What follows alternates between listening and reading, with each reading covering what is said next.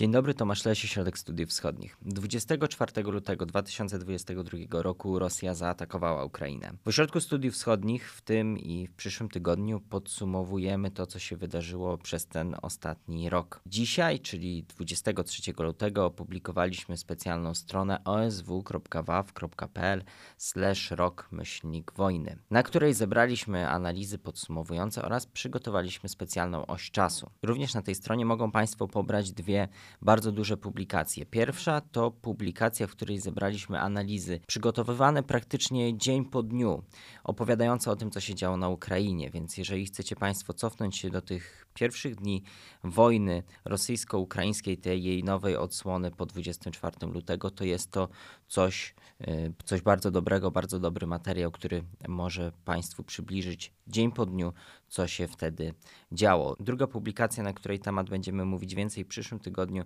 zbiera analizy, komentarze inne dokumenty pisane przez analityków Ośrodka Studiów Wschodnich, inne ich analizy o tym, jak Niemcy reagowali na wojnę na Ukrainie, na to, co robi Rosja. Także dzisiaj o godzinie 18 opublikujemy na naszym kanale YouTube specjalny film, w którym podsumowujemy ten rok, patrzymy na niego z pewnego dystansu i też mówimy o tym, co może się wydarzyć w przyszłości. Ale to tyle, jeśli chodzi o ten blok reklamowy i wstępne ogłoszenia. Tutaj zebraliśmy się dzisiaj, aby porozmawiać o ukraińskiej gospodarce.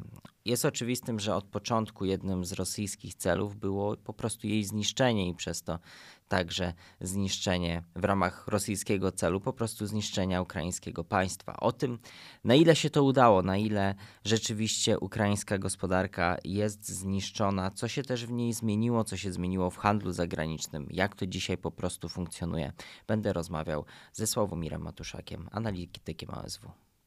Dzień dobry Państwu. To jest podcast Ośrodka Studiów Wschodnich.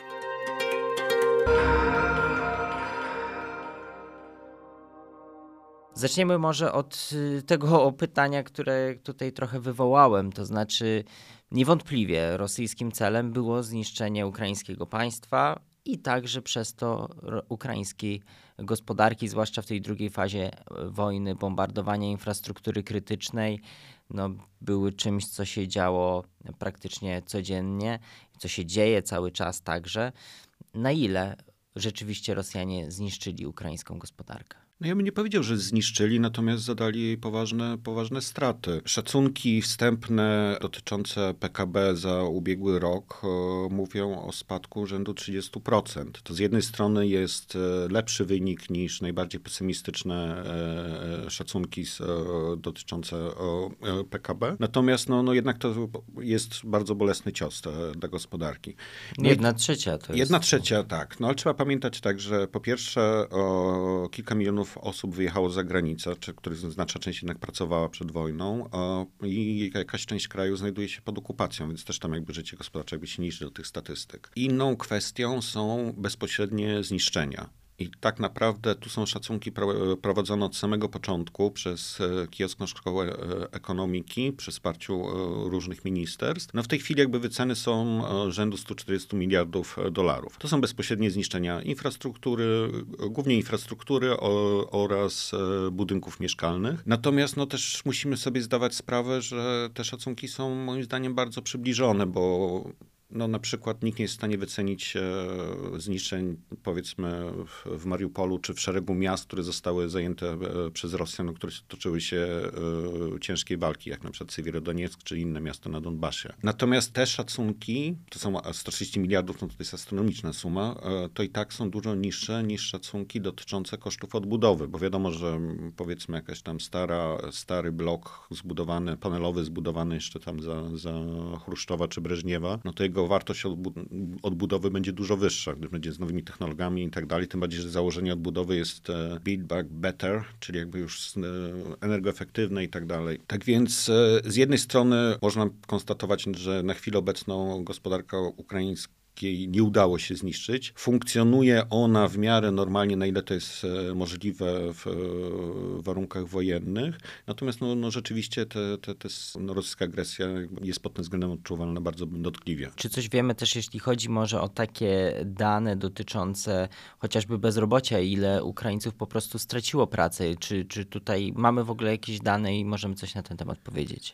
Dane posiadamy, natomiast problem jest jak z wieloma innymi rzeczami, że różne ministerstwa czy różne instytucje podają dosyć różne e, liczby i jakby e, rozpiętość jest od 28% do, do blisko 40%, czyli znowuż, i to oczywiście nie obejmuje osób, które wyjechały z Ukrainy, to obejmuje tylko osoby, które pozostały na Ukrainie i miały pracę prze, przed wojną. Czyli a, przed, jak to się wcześniej Przed wojną było poniżej, no około też jakby te, te, te, statystyki powiedzmy nie są do końca wiarygodne, no ale jakby szacunki, że było około 10%, czy nawet poniżej 10% bezrobocia.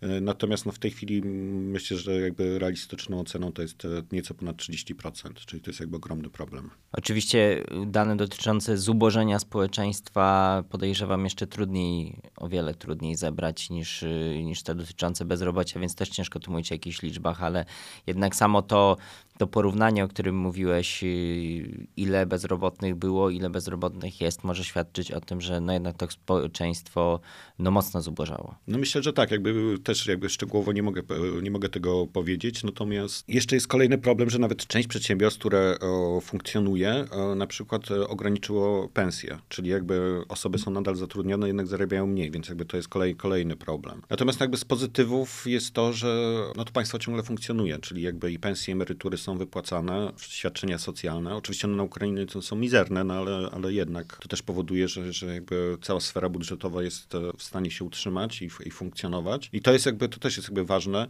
że to jest tak naprawdę możliwe wyłącznie dzięki pomocy ze strony Zachodu. Jakby tak naprawdę, i tu musimy mieć świadomość tego, że Ukraina jest całkowicie uzależniona od pomocy nie tylko w sferze militarnej, od dostaw broni, amunicji i tak dalej, ale także od pomocy e, finansowej. Tak naprawdę to, co państwo ukraińskie udaje się zbierać w ramach podatków, ceł, akcyz i tak dalej, to wystarcza tylko i wyłącznie na finansowanie armii. Natomiast cała reszta, czyli ta sfera socjalna, wypłaty i tak dalej, to jest e, w zasadzie wyłącznie dzięki i pomocy ze strony Zachodu. Głównie Stanów Zjednoczonych, Unii Europejskiej, także poszczególnych krajów. I ta sytuacja jakby nie zmieni się w bieżącym roku. Znaczy, generalnie można powiedzieć tak, że połowa ukraińskiego budżetu w tym roku będzie napełniona dzięki kredytom i grantom ze strony Zachodu. 18 miliardów euro zadeklarowała e, Unia Europejska, które będzie w ciągu roku jakby e, rozdysponowane. 10 miliardów e, w formie grantu, co jest też ważne, bo to jakby jest bezwrotna w takim razie pożyczka. Stany Zjednoczone. Prowadzone są negocjacje z, z Międzynarodowym Funduszem Walutowym, jeszcze kilka innych krajów, tam Japonia, Norwegia zadeklarowały. Także w tym roku, w obecnym, najprawdopodobniej uda się jakby zaspokoić te potrzeby, które no, według różnych szacunków jakby naj, najczęściej spotyka się liczba 38 miliardów euro w ciągu roku. Mhm. Ale i tak te dane, tak jak trochę już mówiłeś, no są bardzo dramatyczne i, i pesymistyczne, ale i tak są w dużej mierze lepsze niż to, co wielu analityków, wielu ekonomistów się spodziewało. Tak, no ale to wynika, czy to wynika z faktu, że o czym często jakby nie pamiętamy, że Ukraina jednak jest krajem jest wielkim. Ona jest prawie dwa razy większa niż Polska. Polska też nie należy do najmniejszych krajów. Tak więc jakby te działania wojenne, znaczy jakby to w zależności od regionu, różnie się odczuwa to działanie e, wojenne. Oczywiście wspominałeś o tych e, masowych ostrzałach rakietowych infrastruktury związanej z, e, z energią, produkcją energii elektrycznej i przesyłem energii elektrycznej. No to jest odczuwalne w całym kraju, aczkolwiek od dwóch tygodni jakoś udało się jednak Ukraińcom ustabilizować tę sytuację, także o ile wcześniej w całym kraju były planowe i nieplanowe wyłączenia e, prądu, które często trwały kilkanaście godzin, były nawet przypadki, że kilka dni duże miasta nie, nie miały energii elektrycznej, w tej chwili jakoś udało się to ustabilizować. No i to powoduje, że powiedzmy życie gospodarcze, nie wiem, w Lwowie, Winnicy, czy, czy nawet w Kijowie, ono jest w miarę, w miarę normalne. Oczywiście wiadomo, że jest inne i na mniejszą skalę niż przed wojną, no bo, bo część konsumentów po prostu wyjechała, część część jakby zbiedniała, więc nie ma środków na, na, na wydawanie na, na rzeczy, które nie są potrzebne, ale jednak jakoś to funkcjonuje. Natomiast... Nawet to widać na przykładzie takim prozaicznym restauracji knajp, które korzystają na ulicach Kijowa czy, czy Lwowa, są po prostu transformatory przy knajpach, z których korzystają te lokale. Tak, znaczy i to, to nawet, nawet w tych miastach bardziej przyfrontowych jak Charków, to również jakby jakoś to funkcjonuje, ale już w, w dużo mniejszym zakresie, no bo, bo te miasta jednak są regularnie ostrzeliwane, nie tylko z tych rakiet dalekiego, dalekiego zasięgu. Natomiast w miastach, które są stricte przyfrontowe, tak jak Bachmut, no to tam jakby żadnego życia gospodarczego nie ma. No, to jest po prostu tylko jakby ci, te, osoby, które tam, e, cywilne, które tam pozostały, w zasadzie żyją tylko i wyłącznie dzięki pomocy humanitarnej właśnie zaczęliśmy trochę rozmawiać o, o tej infrastrukturze krytycznej, o, tych, o tym mówię, że powiedzmy przez te ostatnie dwa tygodnie jest, ta sytuacja jest trochę lepsza, ale to wynika z tego, że ostrzały są rzadsze tej infrastruktury, czy one nie są rzadsze, ale po prostu Ukraina jakoś wypracowała mechanizmy radzenia sobie z tym? Znaczy to jest to jeszcze trzeba poczekać, zobaczymy w ciągu następnych tygodni, na ile to jest stabilne, na ile to, czy to się nie okaże, że to jest jakby tylko jednak tymczasowe. Znaczy to jest zbieg kilku okoliczności. Po pierwsze, powoli robi się cieplej, idzie wiosna, więc konsumpcja energii elektrycznej jakby zaczyna, zaczyna się e, zmniejszać. E, udało się przeprowadzić, szczegółów nie, Ukraińcy nie podają, natomiast udało się przeprowadzić, zakończyć remonty kilku większych stacji przesyłowych e, oraz elektrowni. Plus udało się, znaczy dużo transformatorów, jakichś tam kabli i tak dalej udało się sprowadzić z zachodu i jakoś tam e, tą sieć wyremontować. No i generalnie konsumpcja jest niższa z powodu wojny, tak, bo, bo część zakładów przemysłowych nie działa działa na pół gwizdka. Także udało się zapewnić wystarczającą generację prądu w stosunku do, do konsumpcji. Natomiast jakby trudno powiedzieć, to możliwe, że to jest tymczasowo, możliwe, że znowuż Rosjanom uda się trafić którąś jakiś tam ważny element tego systemu, co, co znowu e, spowoduje problemy. Ale na ile, na ile w ogóle wiemy, bo pewnie też te informacje są w jakimś stopniu uchronione i nie ma do nich pełnego dostępu, jaka jest skala zniszczeń tej infrastruktury krytycznej? To znaczy, czy to jest coś, co gdy już mówimy o jakiejś tam dalszej przyszłości, co zajmie długo odbudowanie tego, czy to są raczej takie rzeczy, które dosyć łatwo na zasadzie napraw takich doraźnych jest w stanie Ukraina załatać? Trudno jednoznacznie powiedzieć, bo te ukraińskie właśnie informacje na ten temat są dosyć e, mgliste. No, generalnie pojawia się wielokrotnie informacja, że połowa infrastruktury została uszkodzona lub zniszczona. E, uszkodzone mają zostać wszystkie elektrownie cieplne. Natomiast no właśnie, to jest uszkodzone, co to znaczy uszkodzone, więc jakby raczej z wyjątkiem jednego bloku energetycznego, który wcale niekoniecznie musiał być zniszczony przez Rosjan, bo możliwe, że to była awaria. Raczej jakby to nie są jakieś wielkie e, zniszczenia w, e, w przypadku generacji. W przypadku sieci przesyłowej, no tu eksperci e, od rynku twierdzą, że na razie te, te naprawy one są prowizoryczne, natomiast żeby sieć zaczęła funkcjonować tak jak przed wojną, no to potrzeba co najmniej kilkunastu miesięcy.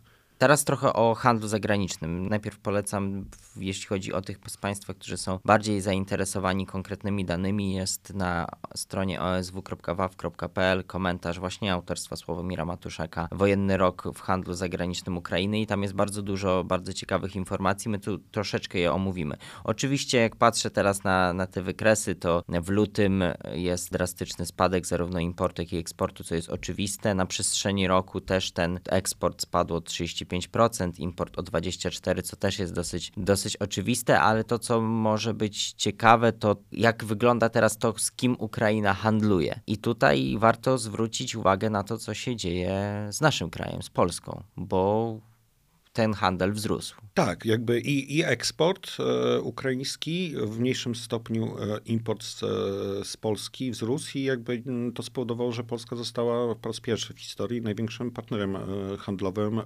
Ukrainy, wyprzedzając Chiny. Co zmieniła wojna? Przede wszystkim jakby odpadł rynek e, rosyjski, białoruski to może być dziwne, ale jednak... Zero całkowite, od, Z tego, co deklarują Ukraińcy, od, od marca jest całkowite zero. W obu, w obu, znaczy z Białorusi to jest troszeczkę niejasne. Być może jakieś tam śladowe ilości były, natomiast w przypadku Rosji jest to, jest to zero. Zresztą jakby trudno sobie wyobrazić, e, no chyba, że przez Polskę by ten handel szedł, bo, bo jakby to jest nierealne w, w obecnej sytuacji. No z jednej strony na, na linii rosyjskiej no to jest de facto linia frontu, no, a na, Białorus, na granicy z białoruskiej również tam te przejścia graniczne przecież nie działają. Poligon prawie, że. Tak. E, druga, druga ważna rzecz, e, która była bardzo bolesnym ciosem dla Ukrainy, to jest blokada morska. Ona częściowo została zniesiona w, e, od sierpnia i jest możliwy eksport produkcji rolnej, głównie zbóż i roślin oleistych. No, ale musimy pamiętać, że przed wojną porty były również wykorzystywane do eksportu innej produkcji, przede wszystkim metalurgicznej, hutniczej, także rudy żelaza i to były bardzo ważne pozycje w, w ukraińskim eksporcie. W tej chwili to jest zablokowane. I jakby, co prawda Ukraińcy próbują wynegocjować, żeby ten korytarz zbożowy rozszerzyć także na inne towary, no ale to jest raczej mało prawdopodobne, że Rosjanie e, na to się zgodzą. I jakby trzecia rzecz, no to jest oczywiście wzrost znaczenia Unii Europejskiej, gdyż e, w przypadku za, zablokowania drogi morskiej Ukraina musiała z, szukać alternatywnych i rynków zbytu i jakby szlaków przesyłu, czyli jakby z jednej strony jakby zwiększył się, znacząco zwiększył się eksport ukraińskiej produkcji do wszystkich krajów sąsiednich. Tak naprawdę do Polski nie tak dużo, bo wcześniej mieliśmy jakby, byliśmy dosyć blisko powiązani handlowo, ale także do, do, do Rumunii, do Słowacji, nawet do Czech. I także jakby Polska i Rumunia, no to są najważniejsze szlaki dla tranzytu ukraińskiej eksportu, czyli jakby port w Konstance, port w Gdańsku, nawet e, port w Łajpedzie, choć tam jest problem, no bo szczególnie w przypadku transportu kolejowego, że dwa razy zmienia się rozstaw e, torów.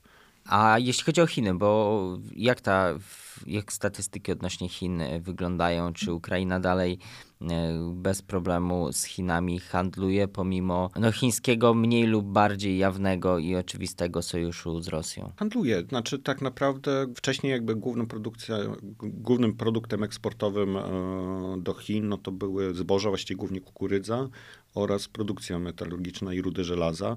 W tej chwili jakby pozostały tylko zboża. Dzięki temu korytarzowi jakby ten handel się dosyć no, produktami rolnymi o, no i tak spadł znacząco, ale jednak, e, jednak istnieje, natomiast no, no, z całą resztą jest e, duży problem. Już wchodząc w przyszłość, oczywiście przewidywania co do gospodarki ukraińskiej są bezpośrednio związane z tym, co dzieje się na froncie, ale nawet jeżeli, jak rozumiem, nawet jeżeli założymy wariant jakiegoś zamrożenia konfliktu, czy nawet jakiegoś pokoju, co, o czym bardzo trudno teraz rozmawiać, ale jeżeli założymy to, że ten konflikt nawet zostanie zamrożony, jak rozumiem, trudno się spodziewać tego, że import, eksport, że to wszystko wróci do normy przedwojennej z dnia na dzień.